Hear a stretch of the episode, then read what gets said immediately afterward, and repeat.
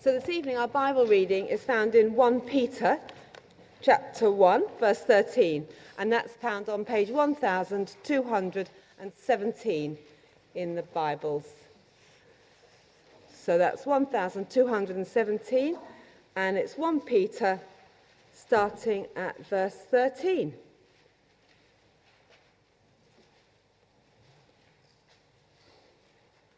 Therefore, prepare your minds for action.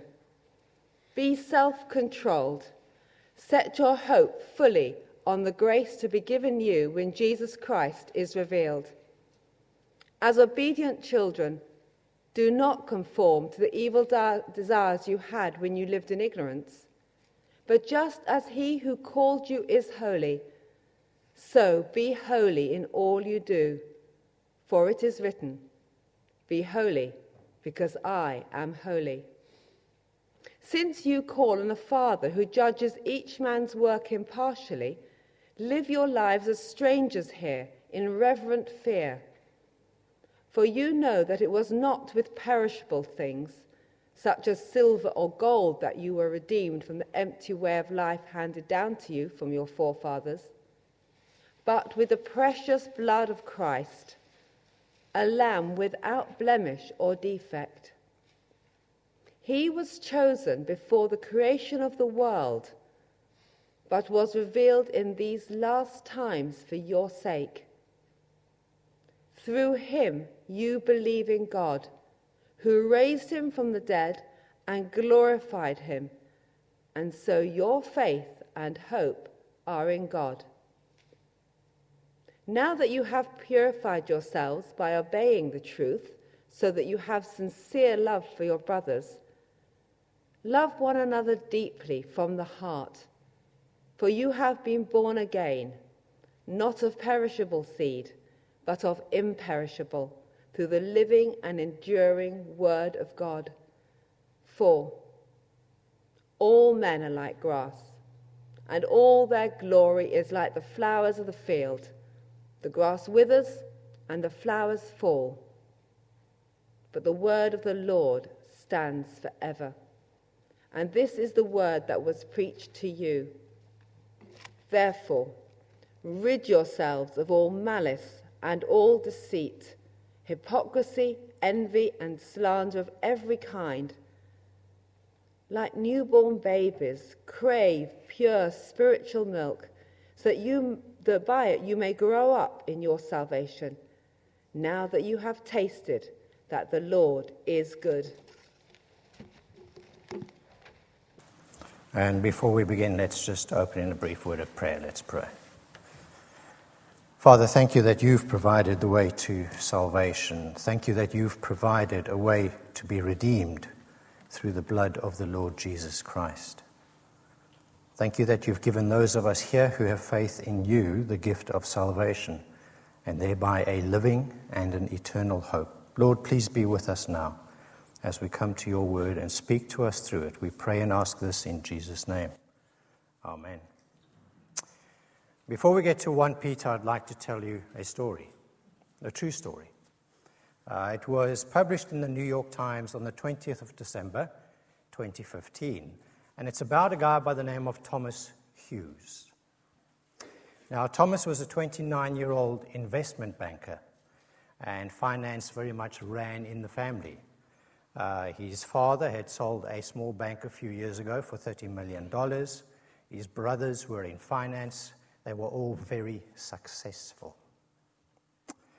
Thomas worked for a small investment banking firm in New York, where he did very well. He was quickly promoted, and in 2014, he earned a salary of $100,000 with a bonus of $400,000.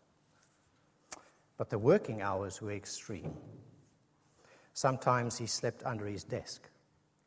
His mother was worried, especially when he couldn't even get a 2-hour break to join them for lunch on Easter Sunday. And Thomas would just say, "It's what 29-year-olds do, Mom." His dad was more impressed than he was worried.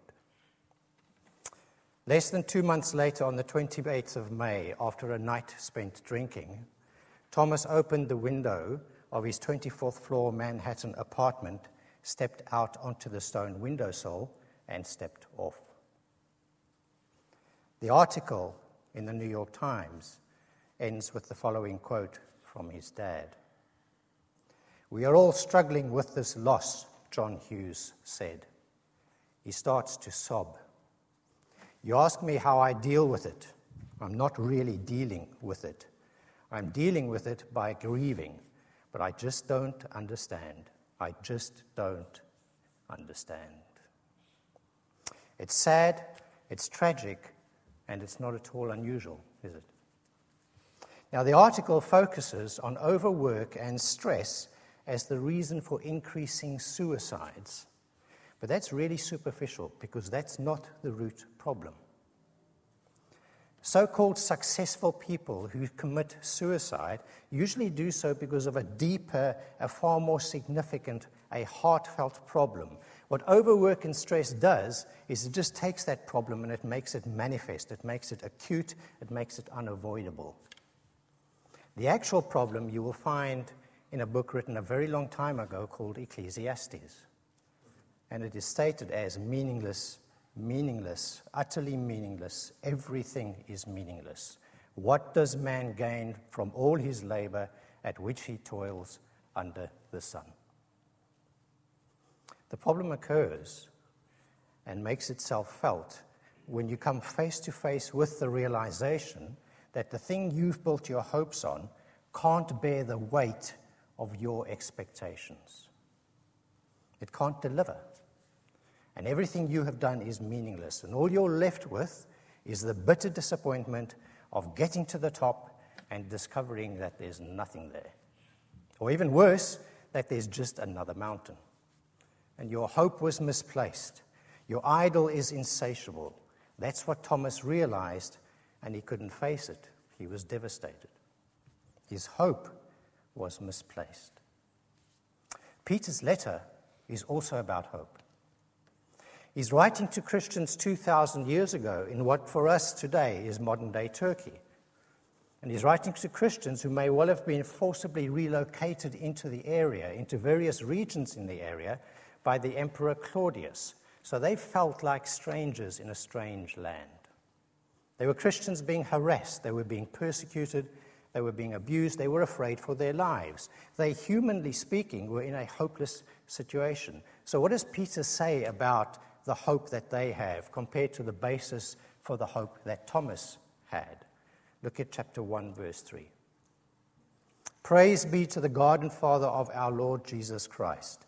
In his great mercy, he has given us new birth into a living hope through the resurrection of Jesus Christ from the dead, and into an inheritance that can never perish, spoil, or fade, kept in heaven for you."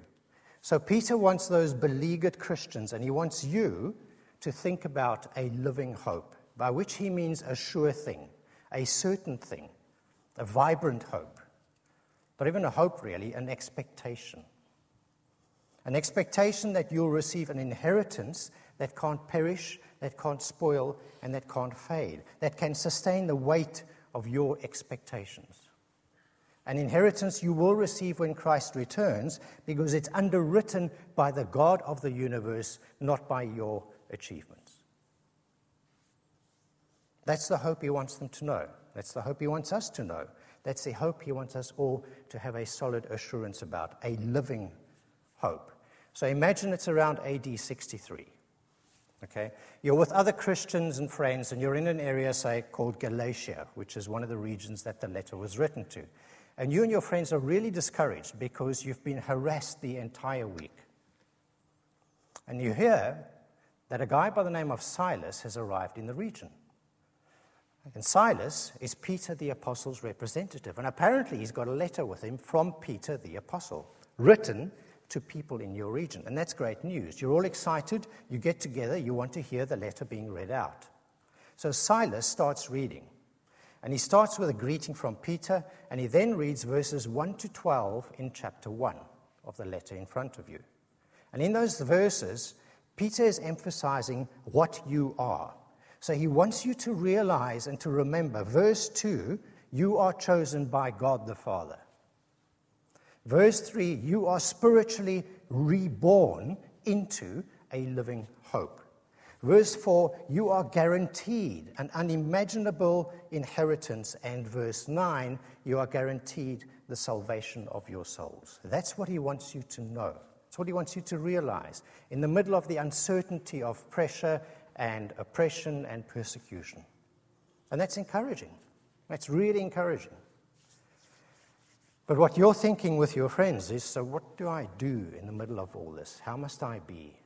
You know, tomorrow morning, how must I live? How must I react? What must I do? So Silas carries on reading, almost as if he's answering your question for you. And you hear from verse 13 onwards, which is our passage tonight, that his answer, in summary, is live out your hope. Live out your hope. So look at verse 13. Therefore, prepare your minds for action, be self-controlled, set your hope fully, not partially, set your hope fully on the grace to be given you when Jesus Christ is revealed. The literal meaning for prepare your minds for action is gird up the loins of your mind. So they didn't wear trousers in those days, they wore long robes. And if you had to run, you grabbed the robes, you gathered them up, you tied them, girding up your loins, and you ran. That's the picture. And when he says be self-controlled, that word is be sober, be resolute, be focused, don't be distracted. So what Peter's saying in this verse is, dump the slippers, get your running shoes on, be resolute and focused, don't be distracted by empty promises, don't put your hope anywhere else, be ready for a fight, set your hope fully on the grace to be given you until Christ is revealed. That's the kind of the picture he's painting. Anchor your hope in Christ. Anchor it on his return, because the hope for fulfillment and peace and flourishing through politics and family and wealth and success is empty and will disappoint you. Just ask Thomas Hughes. Then he gets very practical. And he gives us three practical ways in which to live out that hope. So look at verses 15 and 16. Just as he who called you is holy, so be holy in all you do. For it is written, be holy because I am holy. Be holy, which also means, verse 17, being strangers. Since you call on a Father who judges each man's work impartially, live your lives as strangers here in reverent fear. So be holy strangers, he tells them. That's the first thing. Then secondly, look at verse 22. Now that you've purified yourselves by obeying the truth, so that you have sincere love for your brothers, love one another deeply from the heart. So be loving brothers and sisters. Be loving brethren, to use the old word. That's the second thing. And then the third thing, chapter 2, verses 2 and 3, like newborn babies, crave pure spiritual milk, so that by it you may grow up into your salvation, now that you have tasted that the Lord is good. So grow up in your salvation into the Lord. Or put another way, grow in Christ. So those are the three things he tells them to practically live out their hope in this life that they have. And that's what he tells us. Be holy strangers, be loving brethren, and grow in Christ. So firstly, be holy strangers. Verse 14, as obedient children, do not conform to the evil desires you had when you lived in ignorance. But just as he who called you is holy, so be holy in all you do. For it is written, be holy because I am holy. Since you call on a Father who judges each man's work impartially, live your lives as strangers here in reverent fear. For we know it wasn't with perishable things like silver and with gold that you were redeemed from the empty way of life, handed to you from your forefathers, but with the precious blood of Christ, a lamb without blemish, a lamb without defect. He was chosen before the creation of the world, but he was revealed in these last times for your sake. Through him you believe in God, who raised him from the dead and glorified him. And so your faith and your hope are in God. So what he's saying is, be holy because your God is holy, verse 16, and be strangers because you call on that holy Father, verse 17. Be holy strangers. Question 1, what does it mean to be holy? Now, to be honest with you, I really struggled with this for a number of reasons. Mike Stevenson preached a sermon a few weeks ago on holiness, and afterwards he said, I really struggled with this. And I went, that's what I was talking about. I really struggled with this. It's overwhelming, it's vast, it's critically important, and it is easy to get dangerously wrong. What is holiness? What does he mean when he says, I am holy? And how on earth do I grasp this? How can I strive to be holy like God? So it was fairly encouraging when I was doing some background reading to read the opening lines of chapter 3 in a book called The Holiness of God. I thought that would be a good place to go. It's written by a guy called R.C. Sproul, who's a very good theologian. And he says this, here we are already in the third chapter of this book, and I still have not defined what it means to be holy. It is nonetheless a very good book. I wish I could postpone the task even further. The difficulties involved in defining holiness are vast. There is so much to holiness, and it is so foreign to us that the task seems almost impossible. At least I think it was encouraging. So what one of the best theologians on the planet struggled to do in a book of a few hundred pages, we're going to try and do in a few brief minutes. And I can guarantee, at the very least, bless you, that it will be inadequate and that it will raise more questions than answers. But first, let's have a little experiment. So could you please think of a one-word synonym for holy? Just keep it to yourself. I'll give you a moment. Think of a one-word synonym for holy. If someone said to be holy is to be, think of one word. You got your one word? Nodding at this point would be good. Good. If your word is something like good or pure or perfect or righteous, something like that, then raise your hand. We have a majority, which is not surprising. You're partly right. God's actions, God's thoughts, God's promises are all always pure and good. So what he does is always holy, but that's only a part of it. God's character is staggering. He is a God that loves. He's a God who is merciful. He's a God who is just. But holiness is the only characteristic of God given triple emphasis in the Bible. Scripture doesn't say that God is just. It doesn't say that he's merciful. It doesn't say that he's loving. Even though all those things are true, it says holy is the Lord God Almighty. And it says it in the Old Testament, and it says it in the New Testament. Holiness isn't just what God does. It's what God is. He is holy in everything he is and in everything he does. It's not one of the things he is. It's central to everything he is. It's not just that he's loving and merciful and just and holy. As Sproul puts it, it's that his love is holy love. His mercy is holy mercy. His justice is holy justice. His knowledge is holy knowledge. His spirit is Holy Spirit. He is holy in all his being. So yes, God's holiness means that he is perfect and he is pure, but it goes way beyond that. It means he is holy throughout. In everything he does, in everything he is, God, in more ways than we can possibly imagine or understand or comprehend, is utterly holy. It sets him apart. It's partly why, even though he's here with us now, he is totally beyond us and transcendent. So how on earth can we be holy? How can God reasonably call you to be holy as he is holy? Well, in Scripture, holiness, as it then gets applied to us, to God's creation, to the stuff he's made and to the people he's made, to both, means a number of things. But there's one thing that is overwhelmingly dominant in Scripture if you look about at holiness and how it applies to what God has made, and that one thing is to be set apart. Overwhelmingly. So in the Old Testament, for example, in the temple, certain objects were regarded as holy, as set apart. Plates, altars, shovels, tents, and so on. They were set apart for a special purpose. They weren't magical. There's nothing intrinsic to a shovel that made it a holy shovel. It was just a shovel, but it was chosen It was set apart from the rest of the shovels to fulfill a particular role in service to God, and so it was different.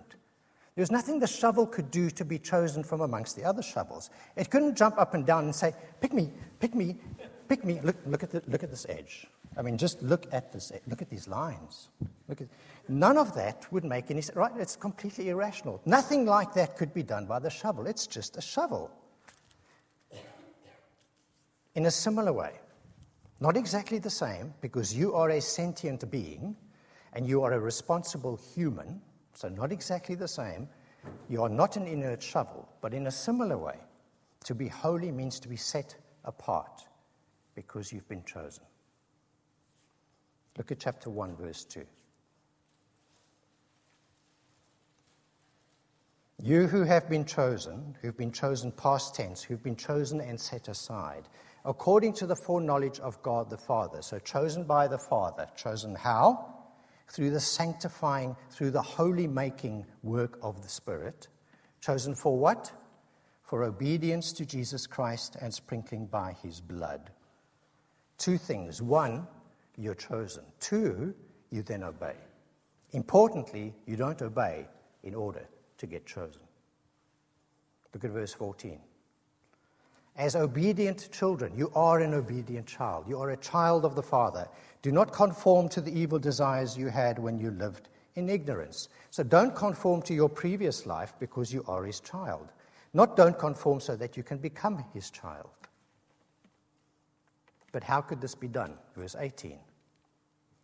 You know it wasn't with perishable things like silver or gold that you were redeemed. Redeemed means bought, rescued, recovered. From the empty way of life handed down to you by your forefathers, but with the precious blood of Christ, a lamb without blemish or defect. Through Christ's sacrifice, that's how this is done. If you have faith in Christ, you've been redeemed, you've been bought, you've been rescued through the blood of Christ. You're not your own, you're God's, you're set apart. You are holy. And Peter says that because if you have been reborn and set apart, it must influence and drive and control how you live, surely. Which is why he says at the start of verse 17 the following. And remember, these Christians are being treated as exiles, so it's very poignant for them. He says, since you call on a Father who judges each man's work impartially, live your lives as strangers here in reverent fear. He's saying, since you're set apart, be who you are. Live your lives as awestruck strangers. Be who you are. Live out your hope. Also, whenever you see a call to holiness in Scripture, whenever Scripture says be holy or words similar to that, what you'll inevitably find is that it's tied to being set apart. So, for example, Paul in Colossians says this. He says, as God's chosen people, given you are God's chosen people, holy and dearly loved. H-O-L-Y. And dearly loved. Clothe yourselves with compassion, with kindness, with humility, with gentleness, and with patience. Not be compassion, kind, humble, gentle. To become one of God's people, we don't have that burden, thank goodness. But as one of God's people, holy and set apart and loved, do these things. Live out your hope. So keep your place in 1 Peter and turn to Ephesians, chapter 2, page 1174.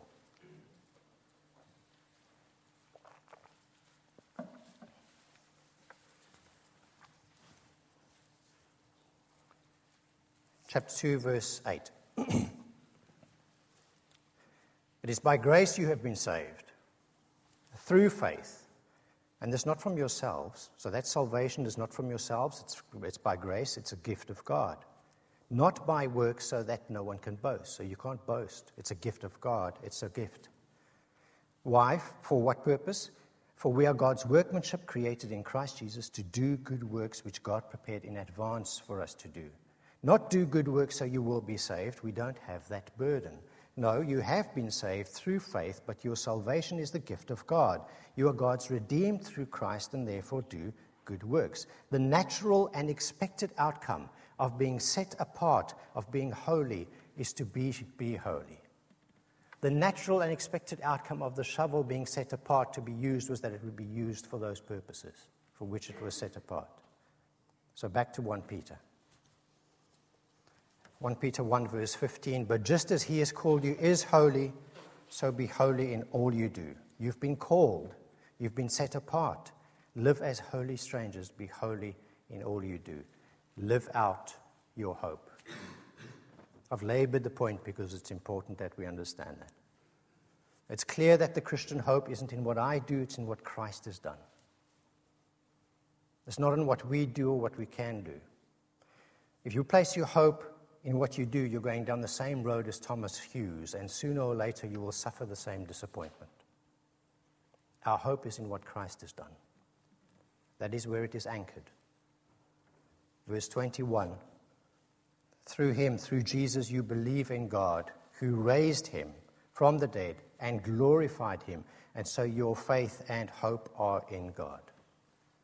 As strangers set apart by God through Christ, live out your hope. Be holy strangers. So that's the first thing. Secondly, live out your hope by loving your brothers and sisters, by being loving brethren. Verse 22. Now that you've purified yourself by obeying the truth, so that you have sincere love for your brothers, love one another deeply from the heart. For you've been born again, not of perishable seed, but of imperishable, through the living and enduring Word of God. For all men are like grass, and all their glory is like the flowers of the field. The grass withers and the flowers fall, but the word of the Lord stands forever. And this is the word that was preached to you. So what Peter does is he anchors us back in be holy when he says, now that you have purified yourselves. He's not saying you made yourself pure, because that would flat out contradict everything he'd written 3 lines above. He's making the point that the truth you obeyed is how you were purified, through that truth, through God's word, working in your heart, through rebirth by the Holy Spirit. That's the point he's emphasizing. And so logically, therefore, your response must include loving your brothers and sisters in Christ, right? He quotes Isaiah chapter 40 to reinforce the point. God's word gives hope eternal. It's the living and enduring word of God. And men in their glory, their brief glory, which comes from what he called an empty way of life earlier, it's like grass which withers and falls. That's the glory Thomas had, which was hollow and which was fleeting. So because you are reborn, because you are holy, love one another. Now his call to love one another is very brief here, because what he's doing is he's laying a platform that he will build on later. Chapter 2, verse 17, love the brotherhood of believers. Chapter 3, verse 8, love as brothers, be compassionate and humble. Chapter 4, verse 8, love one another deeply, because love covers a multitude of sins. I think you'll agree it's important to Peter, right? And what he does is he draws out 3 really important aspects of loving one another, and they apply to us. So the first aspect he looks at and that he mentions we've already covered. He says it springs from rebirth, which is chapter 1, verse 22. Love one another deeply from the heart, for you've been born again. It's rebirth that generates that love. The second aspect he looks at is the fact that it shows. Others see it. And he raises that in a number of times and in a number of ways. Chapter 2, verse 12. Live such good lives among the pagans that though they accuse you of doing wrong, they may see your good deeds and glorify God on the day he visits us. Chapter 2, verse 15. For it is God's will that by doing good you should silence the ignorant talk of foolish men. Chapter 3, verse 15. In your heart set apart Christ as Lord. Always be prepared to give an answer to everyone who asks you to give the reason for the hope you have, but do this with gentleness and respect. It shows. It was important in Acts after Pentecost that non-Christians saw how believers cared for each other. It's important for these Christians that he's writing to, and it's important for us. So that's the second aspect of love one another. But the third one, which is worth looking at a little bit more carefully, is in chapter 2, verse 4, from when he starts to paint a fantastic picture of Christians as living stones, you as a living stone, in a spiritual house, being built into a holy people with Christ as the cornerstone. As you come to him, the living stone, rejected by men but chosen by God and precious to him, you also, like living stones, are being built into a spiritual house to be a holy priesthood, offering spiritual sacrifices acceptable to God through Christ. His point is that you're one people now. Now, remember, he's writing to Jews and Christians, people from various nationalities who've been brought together and who had previously frequently been at each other's throats. So you're a Jew. You're in this new church. You have a 21-year-old daughter. Over there is a Gentile who's in this new church, who has a 25-year-old son. And these two get together. You're a single body. You're a single spiritual house. You're dependent on Christ, the cornerstone. You're dependent on one another. I became a Christian in a church which eventually became very legalistic. It eventually became the kind of church where people were far more worried about what each other thought than about what Christ thought. And what they did was it bred a very un-Christian sense of self-sufficiency and pride amongst the people in that church, especially the holier ones. And I've got this vivid memory of a young couple, very sincere, recently married, coming up to me one day and saying, "We're thinking that maybe it's easier to be more godly if we're not in a church and if we're on our own." And they were deadly serious. I can't remember what I said, but I don't think it was particularly helpful. The point is, if you think you can grow, if you think you can flourish without being a stone interlocked and codependent with other stones in the house of God, you are mistaken. If you think you can develop and grow as a Christian without having other brothers and sisters around you to rub you up the wrong way and to knock your corners off, you're very wrong. So if you find yourself avoiding cipher or house group or midweek or worship on Sundays because you think you can develop on your own or because it's uncomfortable, then please think about what God's word is saying. Think about the necessity of living as a codependent stone in God's spiritual house. Think about what you need and think about what others need from you. You're part of a spiritual house, but you need to be physically present. So like I said, there are three aspects to loving one another that Peter brings out in the letter. It springs from rebirth. That's where it comes from. It shows. It's a testimony to the gospel. And you're a codependent stone in a spiritual house with Christ as the cornerstone. And we've seen how Peter is saying, live out your hope by being holy strangers. We've seen how he's saying, live out your hope by loving your brethren and allowing yourself to be loved by them. And finally, let's see what he says about living your hope by growing in Christ. Now, unfortunately, we don't have time to cover this in depth. At least that's my excuse. So briefly, let's look at chapter 2, verse 1.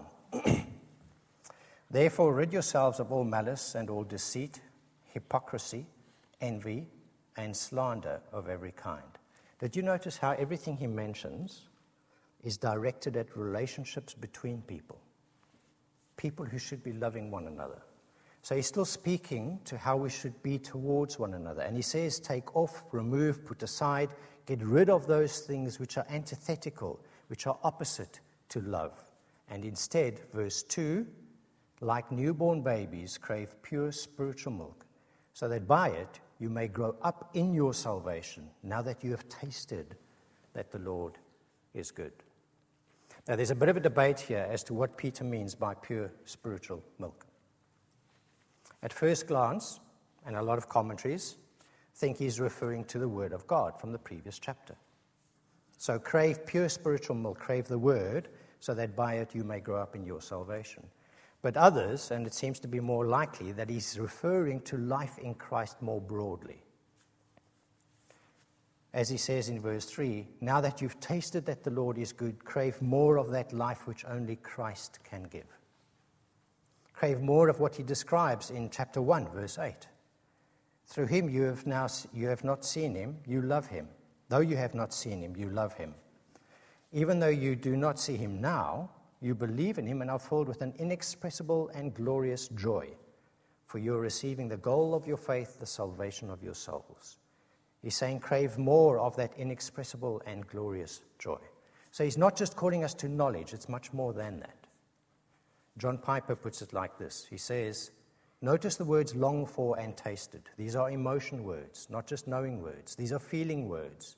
Knowing that the Lord is good, tasting that the Lord is good, are not identical. Knowing is involved, but being a Christian must mean more. So when we speak of treasuring Christ, we mean something very full and very satisfying. To live is Christ and die is gain, because Christ is more valuable to us than all that this earth holds. Just as the old heart felt the value of earth, the new heart feels the value of Christ and earth for Christ's sake. And to back him up, there's this guy called John Calvin who says this: crave a mode of living which has the savor of a new birth. Calvin was always more succinct than Piper. More joy. Crave more love. Crave more peace. Crave better prepared minds, as it says in the beginning. Crave less reliance on yourself, more sanctification. Crave more Christ-likeness. Crave those things so that you may grow up in your salvation, as Peter says in chapter 2, verse 2, by which he means that you may become more and more like Christ. Grow in Christ. So live out your hope. You can't earn it. It's been bought for you. Christ sacrificed himself. It's been given to you through faith, by your hearing and responding to the gospel. It's a hope which isn't empty, like the hope that Thomas had. It's a hope we need to live out in holiness as strangers. It's a hope we need to live out by loving one another as codependents. It's a hope we need to live out by growing in Christ. Let's close in prayer. I'll use a prayer that I came across by a pastor called Scotty Smith, who was reflecting on this passage, which I thought was very appropriate. Let's pray. Father, we praise you for the calling to think about the magnificent and measureless implications of the resurrection of Jesus, described by Peter as a living hope. Not a fond hope which is fragile and uncertain, not hoping against hope, a wistful yearning, and not hoping in hope, a groundless optimism, but a living hope. Lord, we dare live with hope because Jesus is alive, raised from the dead. He's not our dead model to imitate. He's our present Savior to know, to love, and to trust.